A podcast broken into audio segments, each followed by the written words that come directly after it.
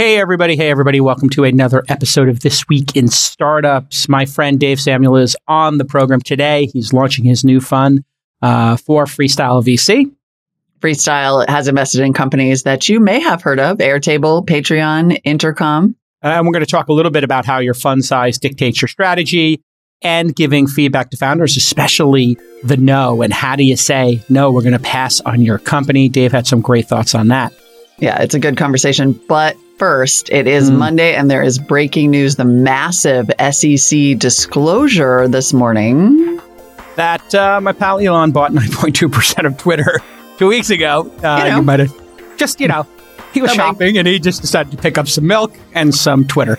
So uh, we'll uh, we'll take a look and discuss if he is going to become an activist shareholder or not. I'm just laughing because the or not seems so unlikely. So we're gonna we're gonna break all of that down. It's gonna be a great show. So stick with us.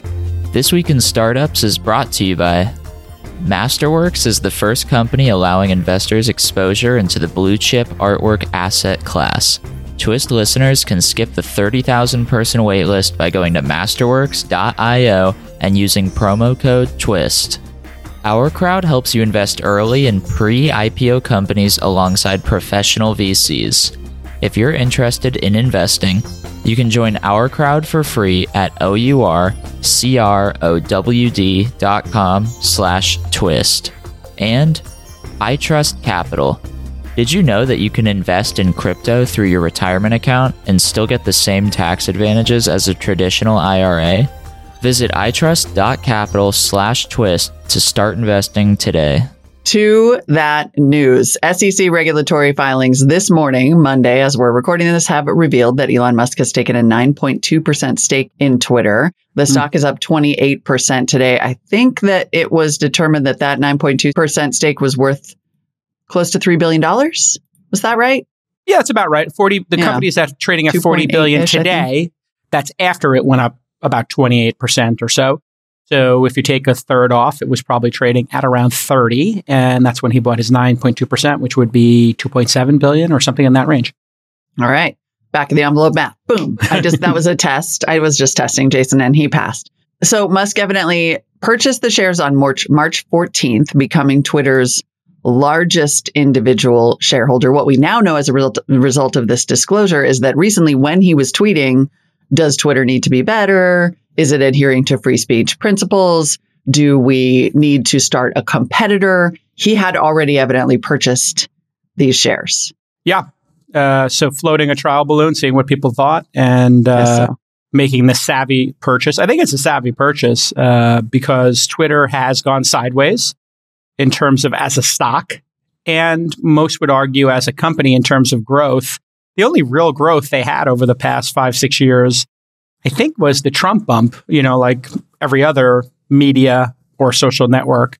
Uh, they got a huge bump when Trump, you know, became president, uh, for better or worse, in my mind, worse, much worse. Yeah. Uh, so maybe a savvy purchase because I would say arguably there's few people who are as good at Twitter as Elon, obviously through having 70 uh, million members. I think he gets it. And you know, not to make myself anything about the story, but I was literally there when we convinced Elon to open his Twitter account. Myself and hmm. Bill Lee were encouraging him. Really? So this is all your fault? I, I don't want to. I don't want to again make myself part of the story, but I mean, Elon, I'm just saying. No, Elon if you, said if you a, drop a bomb like that, Elon, We're going to hold you responsible. Elon said it on another podcast. He was either on Joe Rogan or something, and he was like, "Yeah, Bill," or maybe it was when he did Lex Fridman. He said, "Oh yeah, Bill Lee and J Cal, you know, were like encouraging me to do it because um, he thought it was kind of silly." Uh, but you know, he's got a silly sense of humor, and he, he's done really. He, he he really understands the medium, and who better to run it than a power user who is great at entrepreneurship? This is going to make more people want to work at Twitter. More people are going to obviously want to own the stock if Elon's doing it, and if you look at product velocity, I'm just looking at it like unemotionally, just if Benioff, because Mark Benioff, you remember, wanted to buy it as part of Salesforce. He wound up buying mm-hmm. Slack. So if, you know, Bill Gates or Microsoft or who, who's a good buyer for a company? Well, somebody who uses the product and who understands the product is a good person to buy the company because they're going to wake up every day and say, hey, these are the things that I think should be better about the product, right? What is and, it that you think that Elon Musk wants as a result of this stake? That's going to make Twitter better? Yeah, I, I don't know. Uh, I haven't talked to him about it to be totally honest. Right. Uh, but he, but I mean, based on what he from, said, you know, he said free speech and that it's the de facto town square. So you know, having more free speech on the platform, I think. What does that mean?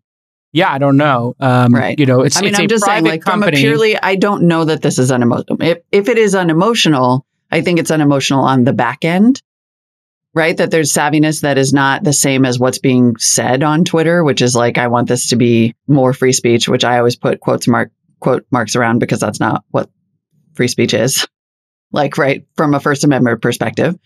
What, well, it's what a private company, think, right? We've had this discussion. Right. so what is times. the end goal as a, yeah. I mean, he's, he has successfully made a bunch of money by announcing or having the SEC announce that he's right. So if it's just a pump, and a profit no, taking, then boom, I mean, there's that. Better, better to focus on Tesla to, if you want to make money or SpaceX, right? Those are huge. Sure. Those are much better Absolutely. opportunities than a social but network. So then, what uh, is the business opportunity here?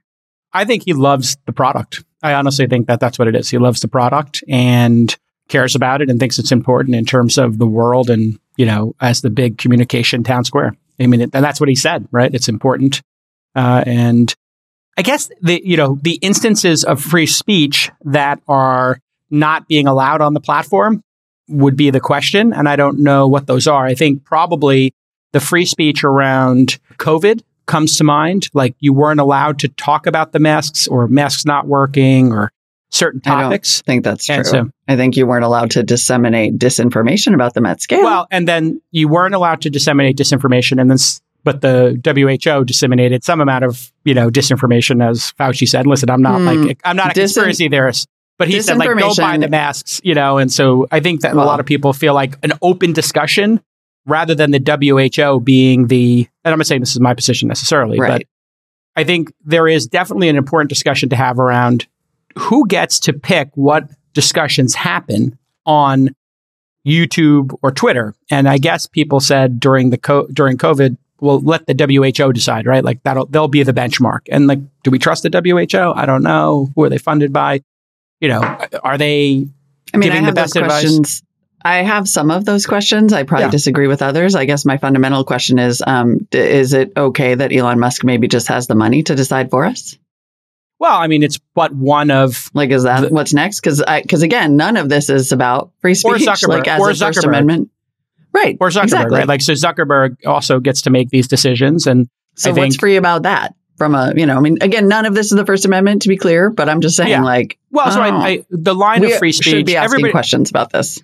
Always everybody should be asking who controls this stuff before elon bought 9% of twitter. And you know zuckerberg has you know the much bigger footprint by a factor of what 10 i think you know that that's the real if you want to look at who has control over the social media square facebook and that group is 10 times bigger i think 9 times bigger than twitter. So you know, this is an issue that's already existed. And for private companies, they get whoever's running the company. And here at 9% ownership, you don't actually run the company. So who gets to decide where the free speech line is, I guess, is ultimately the CEO of the company and the board. And with Facebook, they have board control. So Mark Zuckerberg unilaterally has control. In this case, mm-hmm. I would say at 9%, you have influence and maybe you'll have one of 12 board seats. I don't know how many board seats Twitter has I don't know right either, now. but that there is a really interesting sort of business uh, aspect to this, which is that I mean there are lots of interesting business aspects to it, but one of them is that Twitter does not have board control in the same way. And that's been nope. that's why they had to, you know, make those changes with Jack Dorsey because of the activist investors yep. on the board. Like they're very they're almost like a DAO in the sense that they're very vulnerable to a takeover by a major share, shareholder. They don't have super like uh, you know the CEO doesn't have like Jack doesn't have super voting majority. Probably better said would be they don't have the super majority, so you don't have a god king queen over here making all the decisions. Right.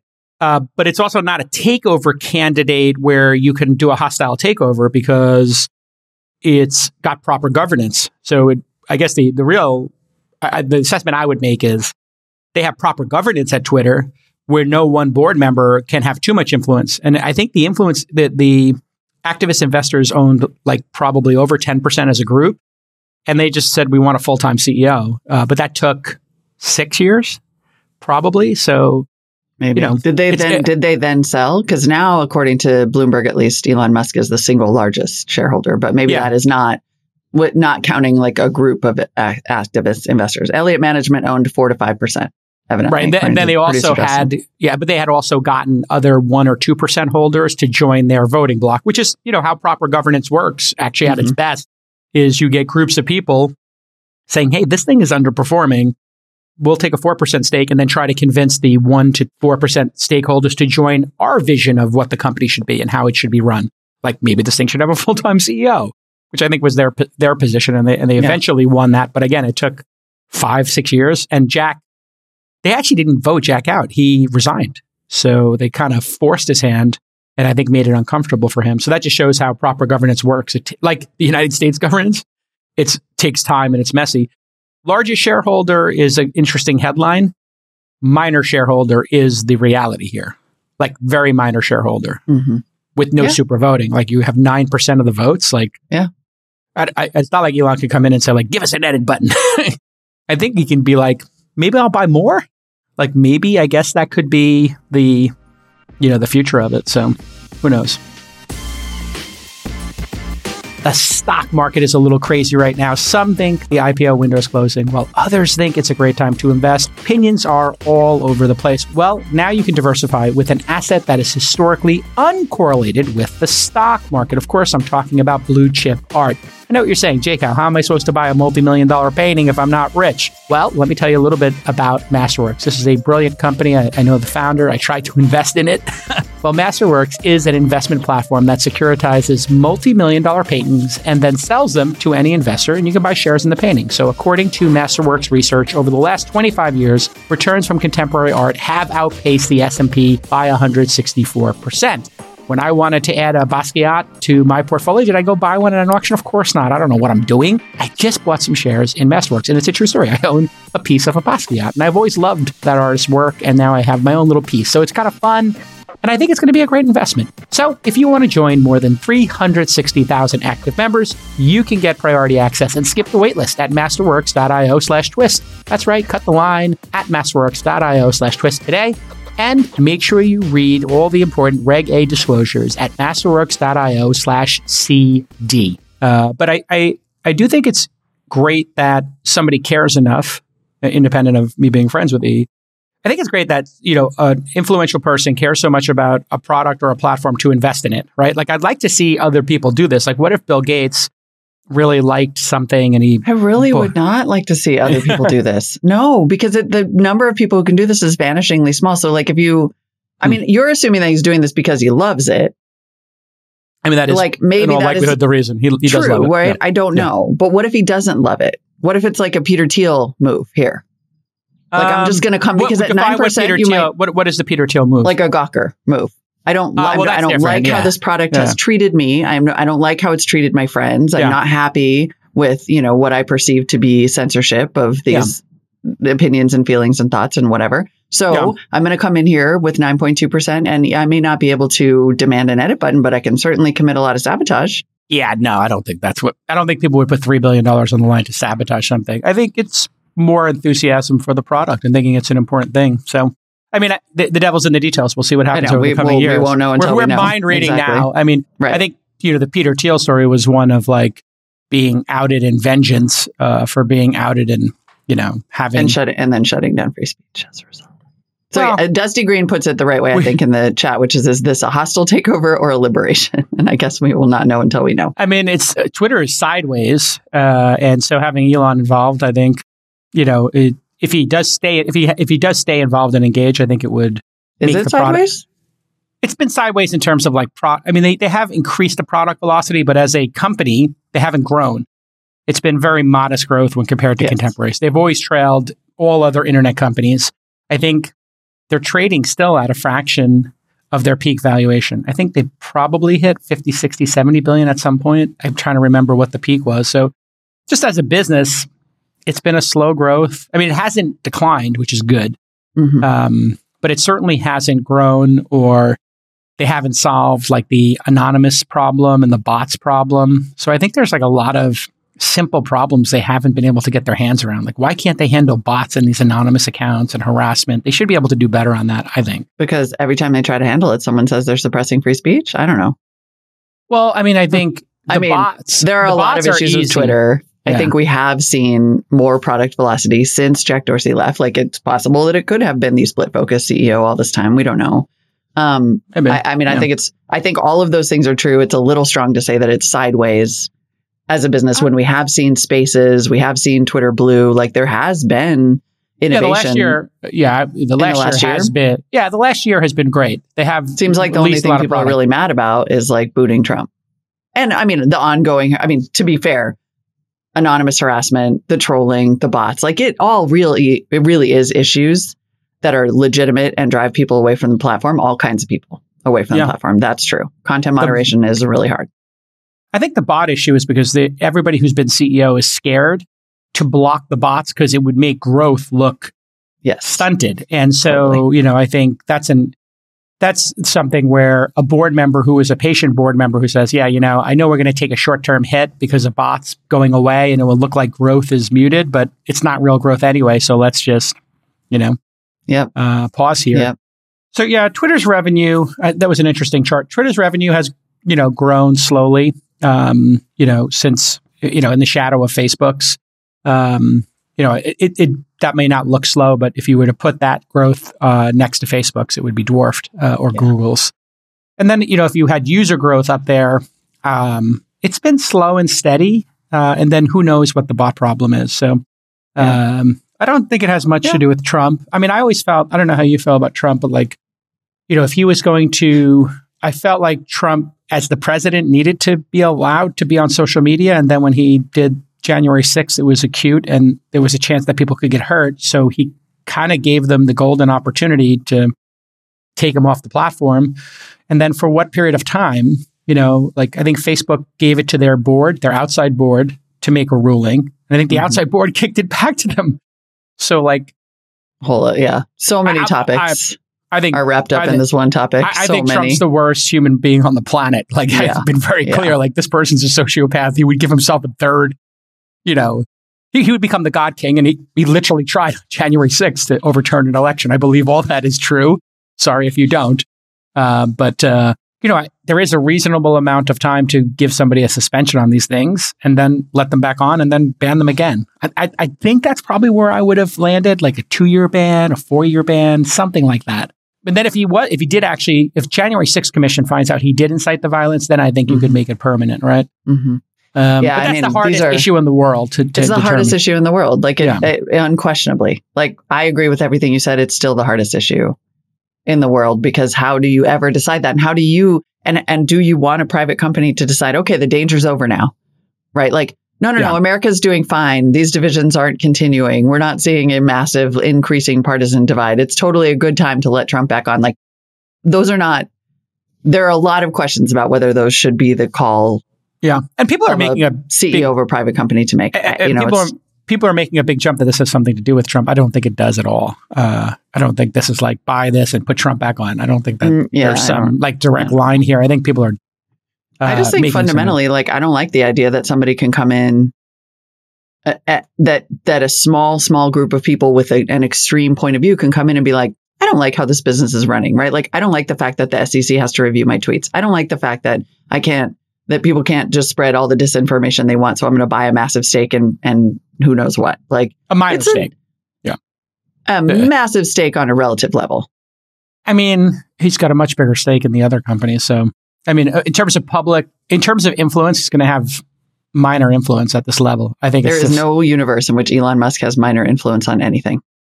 Well, I mean, he does have a lot of fans, Like, 70 million let's be followers. But I'm just saying, on a, on a governance basis, just the reality is 9% does not mean you get to pick what happens, right? It means, Sure, it, sure. it, it means like if even if you wanted to remove the CEO and you would have to build a block and it would take years. So it's, I think people are probably overestimating exactly how much control. I mean, influence is different. I do agree with that. Yeah, Um, I'm just talking about influence. I mean, weird thing about this whole free speech issue, I don't know how you feel about this. As somebody, I, we're both liberals, I think. Um, some people say I'm libertarian. I, I try not to define myself. I try to be common sense, but I guess I'm somewhere between moderate and libertarian. Um, and you're definitely uh, uh, more liberal than I am, but only slightly. We used to I'm be the party of free. You you registered independent? Okay, great. Yeah. Yeah. So I, I mean, we Anyway, used- yes. but the two, the, the I, I, I'm trying to remember, but freedom of speech uh, was a liberal tenant, and the Republicans were the ones complaining about it all the time. even- And and then now it's like, wait a second.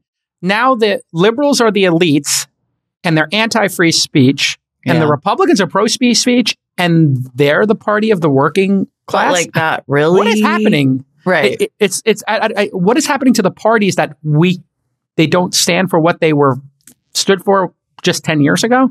yeah. Like, should everybody should be for freedom of speech, and then there should be ramifications, you know, in these sections and uh, these online platforms. Like, I, I you know, some people can run them as walled gardens and with real names. I, I chose real names for Inside.com's new social Mhm. network because I was Mhm. just like, I don't want to deal with spam, so I'll have less members, less content, but better signal. You have to use your real name. Period. Yeah.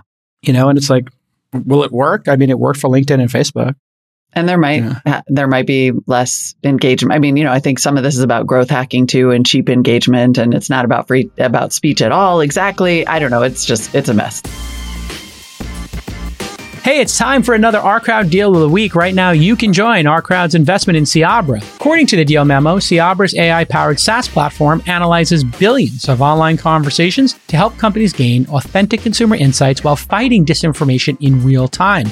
Cyabra's customers include global media corporations, consumer brands, and high level government agencies, according to their deal memo. And you can invest in Cyabra at ourcrowd.com slash twist today. All over the world, companies like Cyabra are innovating and driving returns for investors. And our crowd analyzes many of these companies. And they select the ones with the greatest growth potential and they bring them to you. They invest from personalized medicine to cybersecurity to open source intelligence, which, according to our crowd, is a multi billion dollar market. Our crowd identifies innovators so you can invest when growth potential is greatest, and that's early. So here's your call to action. If you are an accredited investor, you can join our crowd for free at OURCROWD.com slash twist and review all the current deals. That's ourcrowd.com slash twist to sign up for free and read the deal memos for free. And you'll get really smart by reading those deal memos. Trust me. It's like Well, we're we're now into a the rabbit potentially nine hour discussion, and we have Hmm. a guest wait. We have a, Okay, a a wonderful guest waiting. interview. Well, a guest waiting in real life, and also a wonderful interview to get to. Uh, Dave Samuel, who just raised uh, 130 million dollars for Freestyle Fund Six, coming up next. Add an edit button, Elon. Can we get the edit Also, button in Twitter? Blue? like an edit also, button. can I get the be edit button? Just show the previous version of the tweet. As long as you're at it, just give me an edit button. Can I get an edit button? I'm paying for Blue. Just do you play for. Do you play for Twitter Blue or no? No, You pay the not three yet. I keep meaning to sign up, and then I never have time. Yeah, it's, there's no there's no real compelling reason to do it other than Right. to sort your buttons at the bottom. Like this is where Yeah. like you know like Elon's product brain is going to really help. Like he might actually have some product suggestions that might actually be good. You I know? mean, I'm endlessly curious, endlessly be, curious to see how the what's gonna happen simulation is still happening. It's definitely a ongoing. simulation. It's still unfolding. it's for sure it's a simulation. All right, let's enjoy the Dave Samuel interview. Everybody, well, this is again. I don't like to talk about uh, my friends too much on the program, but I had no choice in this case. To it's going to be entertaining at the very least. yes, you walk the it. line. Today on the program, Molly, we're having one of my older friends in the industry, uh, co-founder and general partner of Freestyle VC. Dave Samuel is with us again. It's his sixth appearance here on Twist. This includes an interview I did with him years ago, uh, and uh, he's helped me on four pitch sessions, giving great feedback to entrepreneurs. You can watch his first appearance, episode 768, back in 2017, and he's here today uh, on the um, announcement that Freestyle has closed their sixth fund. Welcome back to the program, Dave. Thank you. Thanks, Jason. You guys are Uh, so so organized. We're pretty organized. Uh, this is your sixth fund. Uh, things have gone great for freestyle. Everybody knows you were an entrepreneur and you sold your music startup to AOL back in the day. Chamath Palihapitiya, my bestie, worked for you. Uh, I think for a moment in time, How was So- that? I just want to Head of- start with that for a moment. Uh, tell me your first, the first time you remember meeting Chamath and hiring him for his job working for you in BD, I believe, yes, it was BD. Spinner. It was still called Spinner at the time, right? Spinner, I don't know if you guys remember Winamp. And Winamp, yes, of course. Yes, old school. So one of the first Wow. MP3 players founded by Justin, a 19 year old kid. Hmm. Uh, so he was BD for both. You know, honestly, my memory with Chamath was actually at the Felt playing poker with him. And just, you know, I actually remember doing that more than necessarily business. And wait, wait, you in Dulles or? Uh, no, well, playing poker actually at my house in 2000, ah. in the year 2000.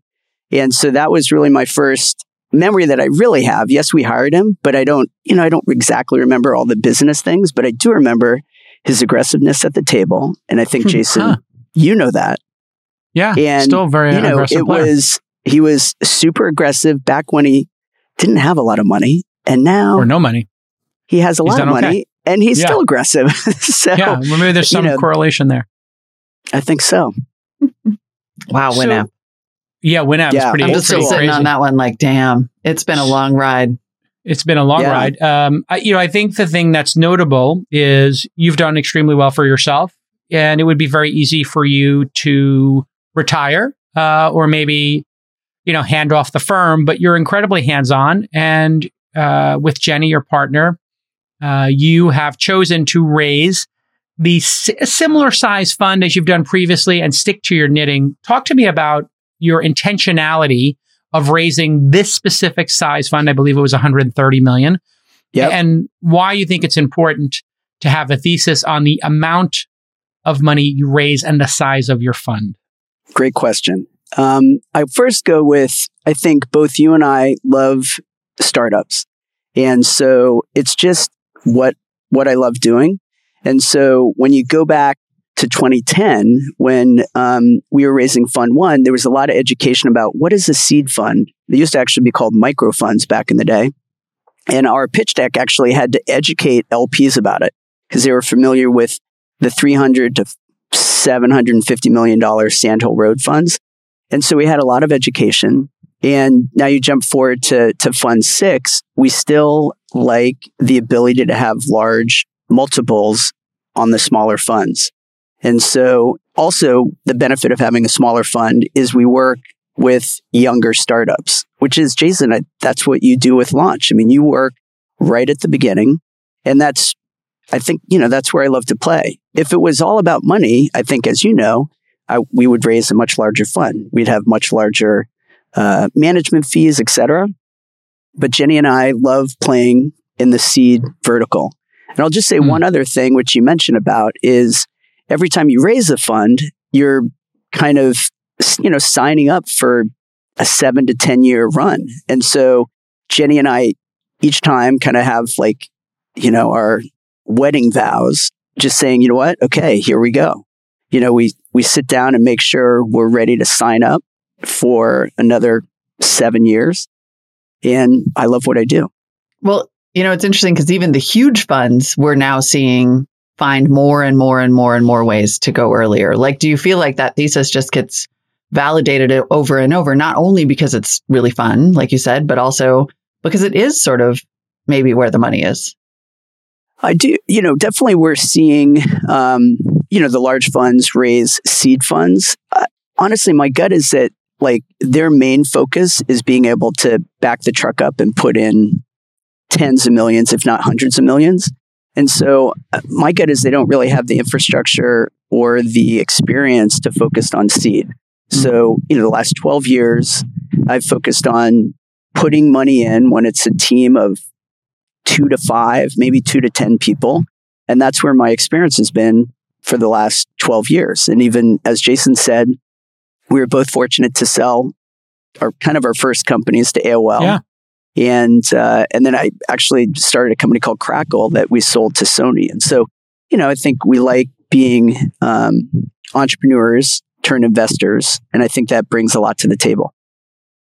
Yeah, and it the larger funds creating seed funds are pursuing a strategy. I think this is what I'm seeing in the market where they'll participate in a seed round, but they might not participate in the company uh, mentoring and the management of it. So sure, they've got this, you know, 100 million or 500 million dollar fund for seed and they're putting in 500k or 1k checks, but then they're going to somebody like Dave or us and saying, "Hey, you guys join the board. We're not taking board seats.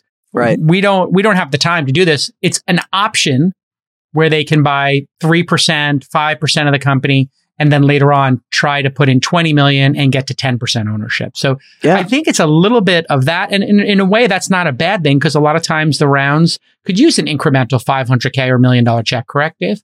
Yes. Yeah. I mean, the other thing is, Jason, as you think about the Sequoia Scout Fund, I mean, this was mm-hmm. going way back. It's like getting a foot in the door yeah. and getting the information early on. You know, I think it, I believe that to be a, a valid, um, you know, really valid decision.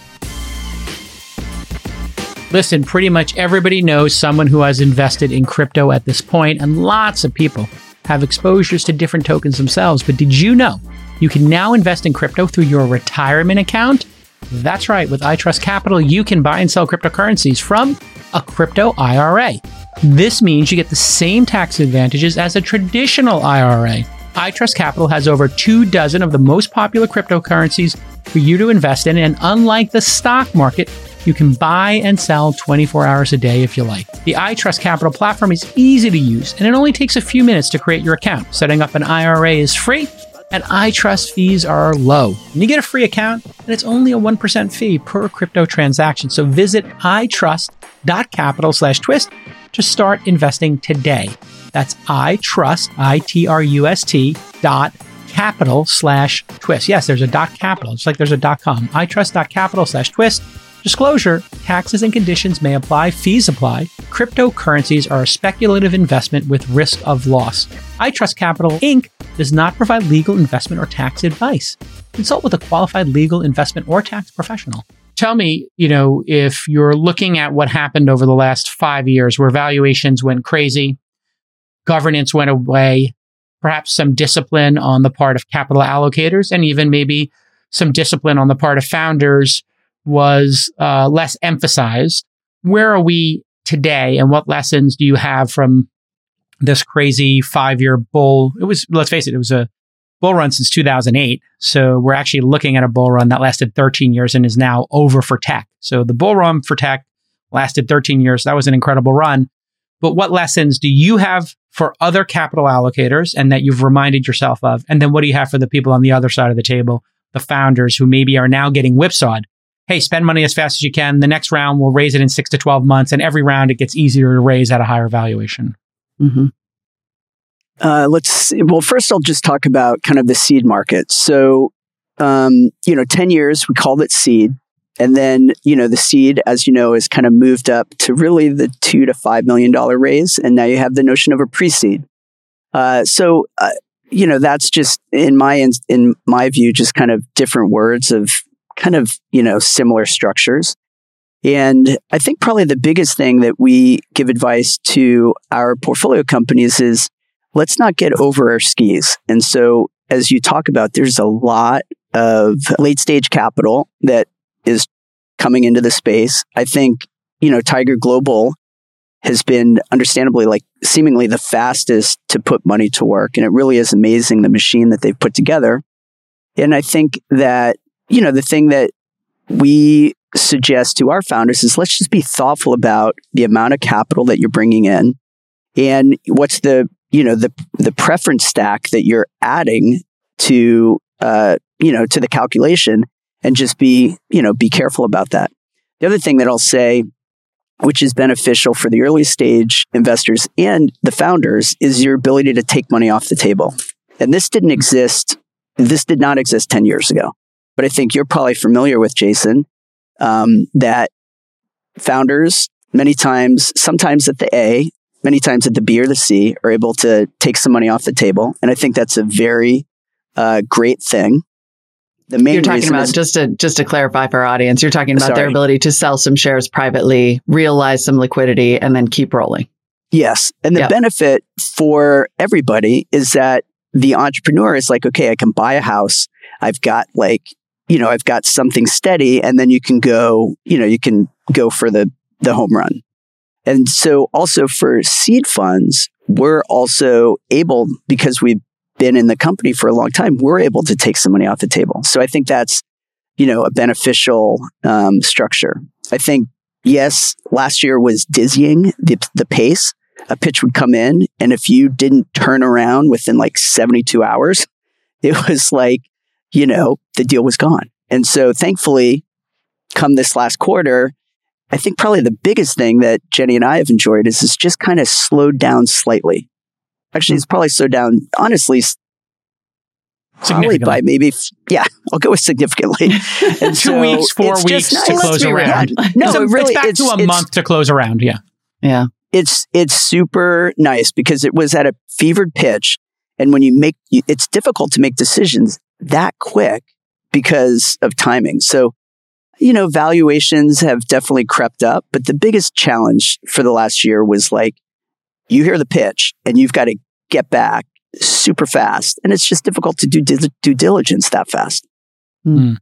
Are you worried about uh, follow on? Like, are you worried about these seed companies and what they're going to mature into in terms of mid stage? I mean, it sort of feels like, for one thing, it feels like there's a barbell in investing. It's either seed or like massive funds who just have to park a ton of capital. Maybe that's just in the climate space because that's a conversation I've been having a lot lately. Um, but I wonder what you're starting to think about follow on, even if you yourself are being more responsible in, in how you're deploying at this early stage. I, you know, I think one of the things that Freestyle has been very good at is helping um, our founders go from the seed to the A. And so, you know, obviously each stage is important, but getting, you know, getting that seed to the A is understandably important for us um, and important for the startup. Uh, and so, um, my comments about that are just to talk about freestyle structure.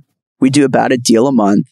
We're going to lead the lead or co-lead the seed. And our focus is really during the first year life cycle of the company. And then the important thing is basically, of course, finding the, the series A investor.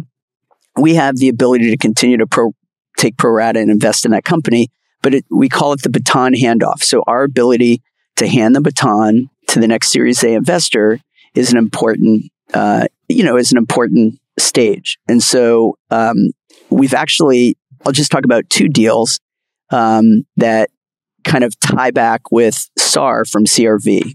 I don't know if Saar has been on here, but if yeah, he's sure. not, you should you should have. He has him. been on, sure. Saar. Um, and so, wait, who who you know, is he and what is CRV? I'm sorry, uh, Charles River Ventures, Boston-based firm yeah. that now is based out here, mm-hmm. uh, and Saar Gur is a VC who works there. Gotcha. Who yeah, okay. had, uh, yeah, I think he well, toiled away our, for a while, and then he hit he hit something. It just took him a little while. What was the big win for him? I forgot. Now it will come to me. Well, uh, well, so our two two of our biggest unrealized gains are Airtable and Patreon, and mm. we um, basically hand you know handed the baton uh, I, you know, obviously at each of those companies, Jack is the CEO of Patreon and Howie is the CEO of Airtable. I mean, obviously they're the ones running it, but we were, um, you know, really helpful of handing that baton to the next stage investor. And in this case, you know, the entry into CRV was uh, was Saar, and we've just been really lucky with that. Uh, let's talk. I, I want to double click on the secondary options. One thing I'm seeing is maybe some firms using uh, an offer of secondary or maybe even mm-hmm. topping off the founders with extra shares as a way to win a deal. This yes. to me seems like a bribe and seems like a really bad idea. We are seeing it more and more. What are your thoughts on when a VC says, you know what, I'm going to beat these other two VCs and I'm not going to do it based on my ability to help the company. I'm going to just offer to give each of the founders 5% more of the cap table, you know, and it's going to happen before my money gets put in. So I don't get impacted by it. And they'll be able to take 5 million off the table each. Should these things be allowed to be combined or should, for hygiene purposes, maybe they be done after the investment so that everybody who's investing is investing in a, in a pretty uh, pure way? What are your thoughts on this? You know, great question, Jason. I guess my advice to any entrepreneur raising capital is it really is about the person that is most likely joining your board. And I think as as you know, as you guys interview folks to to join launch, the way I look at a deal is 50% of the success of a deal is the team. And 30% is the size of the market. It's got to be a big market, as, as you guys know. And then 20% is actually the product that they're showing today. And the reason why the team is so important is as you know, like, you know, you start this way, your Burbn, which was before Instagram. And then, you know, Kevin like was like, we'll do Instagram. what was the one before Twitter? The podcast one? Oh, Odeo. Uh, yeah, you know, Odeo. Odeo, Odeo. and then, you know, Twitter. And so, Yeah. um, sorry for the barking dog. It's okay. Um, but, uh, we all have them. and so, so basically, many times, and even I was talking to an entrepreneur last night, I'm like, Mike, I think that in this instance, I really want you to think about taking the lower valuation for the board member that's going to join. And so that's my advice. Like, it, it's really like it comes down to the person joining the board. And so, yes, we have seen the tactic of somebody saying, Hey, you know, we'll buy, we'll buy some common from you. And as I said, like I've actually seen it in the A, which was early. Um, but in this case, the person joining the board was chosen. And so I just go back to people, I think. And I, and I think that, you know, that's, as I said, when we're interviewing and hearing a pitch, it's really like, okay, who is the CEO who's going to lead this? Because you're going to start this way and then you know you're going to have to navigate. And so that's how we, you know, that's how we think about it. Don't panic at a pivot. Love it. Mm. Yeah. What do would you say that freestyle has a, a thesis? I mean, I'm looking at some of these big names from your portfolio, and like you said, there's Airtable and Patreon, SnapDocs, Intercom, Loop, Steezy. Like it feels like you are not solely SaaS. You are in fact freestyling. Haha. Yeah. I bet. You're, that you are, you are correct. Um, I would It's say right it's, there in the one of- name. yeah. You know, I think it's one of the benefits of being early. Um, so when you, you know, you go back to 2010, you know, dating myself, uh, they were really just like, you know, first round capital, baseline. You had, you know, SoftTech, which became Uncork. You had, um, Mike Maples, Floodgate. I mean, there were just a few First seed round. funds that, you know, yeah, first round capital. Um, and so, um, I think that we've been fortunate to be around for a while and that just the word generalist is not like a really nice term, but honestly, like we're going to hear different pitches. And the way that I like to think about it is, can I personally be excited about being like, you know, kind of a co-founder of this company? And so, you know, that's kind of how I think about it. So like, um, you know, Jason and I did quite a unique deal called Steezy, and that's a, you know, Mm. a learn to dance platform. And I've got four girls that are like all teenagers now and they're TikToking and, you know, and I'm like, you know what? I think that building a platform that's unique to online dance is kind of interesting. And so, um, you know, that's kind of how we think about it. I guess one other kind of important thing as we look at statistics of us being around for a while is, you know, I've been in tech dating myself since 95. That's when I launched Spinner. And so I, you know, I've just similar to Jason have like a large network in tech and 80% of our deal flow comes in from friends within the industry. So we've invested in 140 CEOs over the last 12 years. We get a lot of deal flow there. And then of course, the venture capital firms and just a lot of people that I know. And so, you know, I think that's a great ecosystem to have a deal come in. And this goes back to it's like a reference. So somebody who's going to introduce me the deal, like they know that they're kind of kind of vouching for this company. And so that's understandably like a leg up. And I think as Jason have probably mentioned many times to entrepreneurs, it's like if you cannot come in the front door, if you can come in the side door with like, hey, you should, you know, really listen to this, understandably that's a, you know, a super big leg up. Yeah. I mean, the the warm introduction um, is everything in our industry, and I think that's why curating a relationship and building a relationship with your existing investors is so critical. If you're keeping your existing investors up to date uh, and you're engaging them about the challenges of the business, it's going to be easier for me to say to you, "Hey, here's Steezy. It's interesting," or for you to say, "Hey, take a look at this company," because we've built a level of trust with the founder and we're going to introduce the founder to somebody who you know they're going to i don't know uh, just do a great job representing you as an investor. It's let's talk about the difficult part of the job saying no. How have you uh, and you got a big heart uh, you know i know that uh, from just knowing you personally for two decades and you work really hard. How do you deal with the fact that most startups do in fact fail and that as a seed fund you do not have the ability to fund everybody forever and you know when people do fail, they the gut reaction is to go to their existing investors and saying, hey, we didn't get it Keep done. Can, can you give me another six months? Can you give me another 12 months? I, I need your help. H- how do you deal with that very difficult, um, you know, dynamic and, and part of the job? when I started this, um, well, first of all, I think as an entrepreneur, in many instances, you're a yes person. I mean, you are, you, you know, getting out there, um, doing something new, and you, in many instances, I consider a yes person. And so when I started venture, the way I actually started my fund was uh, Josh and I started it, and we basically decided to put um, 100K into 20 deals. And so this was before, like we were investing as freestyle, but we only had our own capital. And um, we actually got this playbook from Sacca from um, uh, Lowercase. anyway his Lowercase. lowercase. sorry, Lower- sorry, his first fund, which was only six million. He um, took a Twitter and a few unrealized gains and actually put it into that fund. And so Josh and I did the same thing. So basically, we took our twenty deals, put it in, and, and on day one, our LPs already had a markup. But the reason why I talk about before we started the fund is we wanted to see do we feel like we're good at it? And the biggest one is that question that you just said, Jason, is how do we feel comfortable saying no? And Mm. so, you know, yes, um, it was difficult making that change.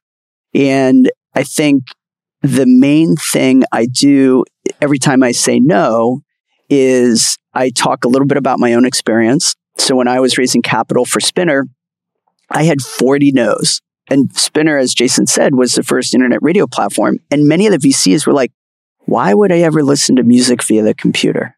Now, this was Hmm. back when there was a 14.4 modem. so, I mean, it was early, but you know, people didn't see it. And actually, the first person to invest in me was very visionary, and that visionary happens to be Chris Anderson, the CEO of TED. And so he gave me Ah. 700 he gave me 750k in 1997. And that actually turned into 20 million for him. But uh, anyway, I just bring this up that I basically tell entrepreneurs, guess what? I had to knock on 40 doors to get the one yes. And I know Jason talks about that within launch. And so it's top of funnel. And the only additional thing that I try to do is give feedback to the entrepreneur. So some instances, I just say, you know what? This is a gut reaction and it's just not a match for me. In other instances, I say, you know what? I'm concerned that this is a feature, not a product, thus not a Mhm. company. Maybe it's like, you know what? I'm concerned about the TAM. And so, you know, and so I basically I attempt when I say no to give them feedback. And so well, now, isn't you know, giving feedback, though, the chance that you're going to hurt their feelings and then they'll hold it against you for the next round? There's a lot of people whose philosophy in our businesses sugarcoat everything. Everybody's a unique snowflake in the world. Everybody gets a participation trophy, and there's no upside for you to tell them the truth. Hey, I think you got a feature, not a not a company here. You need to get a, a more fully featured product. Now the person's like, well, Dave's being a jerk or Dave hurt my feelings. And then, hey, they break out, they figure it out, they pivot from Odeo to Twitter or Burbn to Instagram. And now you're the guy who, you know, wasn't nice to them and they get revenge on you by not letting you in the next round. Some people do think like that. Yeah. I actually I don't think it's not nice. Like I will I will say that like one of the biggest things that most entrepreneurs appreciate is when I say no, I say it super fast. And Mm. basically sometimes Mm-hmm. I feel bad, but I basically do it on the 30 minute intro call. And many times they're like, you know what, Dave? Thank you for being quick with your decision. Cause in many instances, and happened with me raising capital, is they're like, you'd pitch and then you kind of wouldn't hear anything and there Mm. was no closure. And I think, as you know, like, I don't like to use the word lemmings, but basically, many VCs are lemmings. So they're like, okay, I've heard the pitch. I'm kind of in line, but I'm not going to do anything until somebody else does something. And Mhm. so I think the ability to make a decision fast, I think is, is something that many entrepreneurs like Dave, thank you, being efficient with our time, your time. Thank you for the quick decision. So that's how I think about it. Fantastic. I All right, well, wonder listen, eh, it- ahead, to Molly. how you're so there's the saying no and then there's also i wonder how you approach an entrepreneur when you think that there's a good idea there but for example especially at our stage and right now the way the market's been how do you tell somebody like you're raising too much money right now you know this is too much money too soon your business isn't there yet like do you feel like it's your job to sort of say let's rethink this strategy so that we can get in? Or do you say, all right, this is enough of a red flag, I'm moving on? I think for the, you know, for the size of the raise, I mean, the way, the main way I like to think about it is I want to make sure we get 18 months of runway. And so, and so it's really just trying to figure out what is 18 months of runway. And so, um, the way I s- kind of talk about a seed fund is I want to be able to confirm that we're able to create a small fire. We're able to create a small uh, flywheel that gets going and demonstrating, you know, the product working, retention, and then really how does marketing work? The main thing is basically having a small fire and then you raise your series A and you're able to make that fire bigger in many instances, understandably from hiring um, more employees, but also getting marketing dollars to work. Uh, and so, you know, when a deal comes to us, I always say, you know, what's your target raise? And even if somebody says they want to raise six, I'll still hear this, you know, hear the story and basically, um, uh, you know, in most instances say, Hey, you know, I really like this, but I think you should raise less. And, mm-hmm. you know, and then basically say, you know, this is the pitch. And so, and this goes back to what I said earlier, like, it's not all about the money. It's really about the money and the help that you're getting. And so beating my own drum, I feel good about the help that I'm giving people. And so in many instances, I know that my capital is, uh, you know, we're coming in at a lower valuation than other firms. Hmm. Uh, well, listen, Dave, continued success. What's the best way for a founder who wants to pitch you, uh, other than, you know, finding an intermediary to get your attention? You know, in that cold email or the sliding into the DMs or replying to you on Twitter, what grabs your attention specifically and makes you want to double click, triple click, and then eventually, you know, hit the reply key? So I would say really two things. Um, one is, uh, I, you know, I think it's beneficial. It's definitely beneficial that there's a little bit of a personalization at the top that the entrepreneur has done work and says, "Oh, I see, yeah, you know, Airtable or the other, you know, intercom and or other things. And so having some personalization demonstrating that the entrepreneur did work versus like emailing a blast of 100 VCs. And then the second one is you really need to have the elevator pitch together. And so if. I hmm. get like, if I get like an email that has like three pages, honestly, I, am not going to read it. Like yeah. I am too busy. I've got too many things coming in. And so you really need to be able to explain what you're doing within a few sentences. And so like don't two. send me like, yeah, really like, mm-hmm. and uh, you know, Jason, you're super good at that. And it's a focus that you have with your launch, um, accelerated program. And so it's like that. And then additionally, I do think it's important to, uh, a, you know, have a pitch deck as part of it. Really, mm-hmm. some people are like concerned about maybe like, um, I mean, there used to be this notion of like signing an NDA, like that was old yeah. school you know, a non-disclosure agreement. Understandably, that doesn't exist anymore. And like, um, I think it's important to have an elevator pitch and then also attach the deck. Cause I'm going to do one, too. Mm. If I, I'm like, you know what, this is interesting, then I will look at the deck and then I can make a quick decision on whether to schedule that intro Zoom. Yeah. Uh, for me, I just love uh, when there's a chart and there's some traction, if you have mm-hmm. traction, uh, right. a weekly, a monthly, a daily, any kind of chart shows that you have some dexterity or traction and understanding of your own numbers. Uh, I love a good product demo. And I do think the short deck is a critically uh, important way to get people on the hook. You could have a deck that has proprietary information that's 30 or 40 slides that you do on a call right. or in person, but a 10 slide deck that basically visually represents what your website tells us and tells the story to a VC in a very efficient manner, manner it, it just shows you are meeting VCs where they are. You, you're, yeah. you're kind of, I, I also love when people send me a loom. I don't know if you've gotten any of these where the founder actually walks to the deck to you personally. This right. is like the height of customization. So like, Hey, Dave, I know you're in Airtable. We're doing something similar. We're making a word processor that's 10 times better than the existing word processors. And it's, you know, if you use Microsoft Word or Google Docs, you're going to love this. Let me show you Grammarly. Boom. Right. And, mm-hmm. you know, like that is so savvy to take the time to do that because people, if you're going to do a hundred outreaches a year to investors or during each fundraising, does it matter if it took one minute per or 10 minutes per? It actually doesn't. And the 10 minute ones are 10 times the effort, but probably a hundred times as effective or more Yep. than generic. So the founders don't realize what's happening on the other side of the inboxes where people are sending 2000 word short stories about their life. And we're like, well, what just, it's pretty simple. Like, what is, who is your customer and what do you Right. solve for them? What's the product? Who's the customer? How do you make money? Like, Yeah. keep it simple, Yeah. folks. All right, listen. Well, I- and, Yeah. and I will just say Yeah. two other additional things is I think a competitive landscape is super important because we as VCs, we're getting lots and lots of deals. And so you as the entrepreneur, you understand your market understandably. But I used to think like, why would I list the competitors in the pitch deck? But it's actually super important. And typically the best one, I think, as you know, is like, you know, the one with the X and the Y.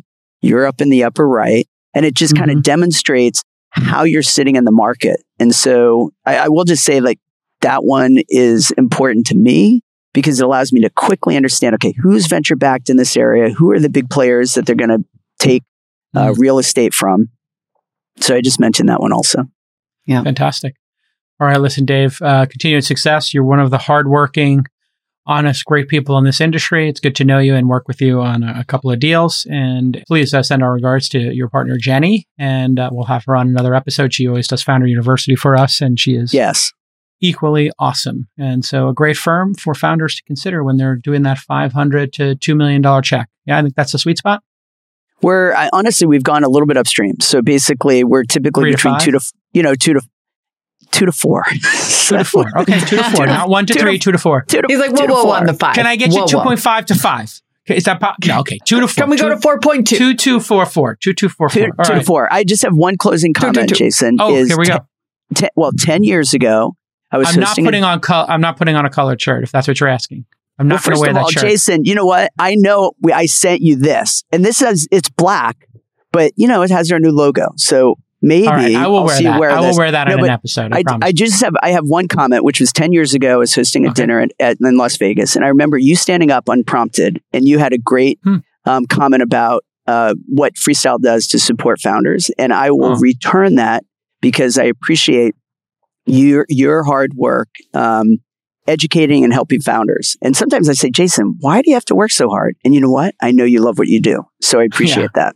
it's if you if for me it's just like going skiing or having a fine dinner like it's equally enjoyable to me to be here on the podcast as it is to be on the slopes and meeting with a founder i find just as joyful as having dinner with my friends so uh, I agree. You know, it's Thank one you. of the great things in life, and, and it's a privilege. Let's be honest; it is a privilege to be a capital allocator and to, you know, i- the worst interpretation is we get to, you know, uh, make the decision on who the winners are and anoint them.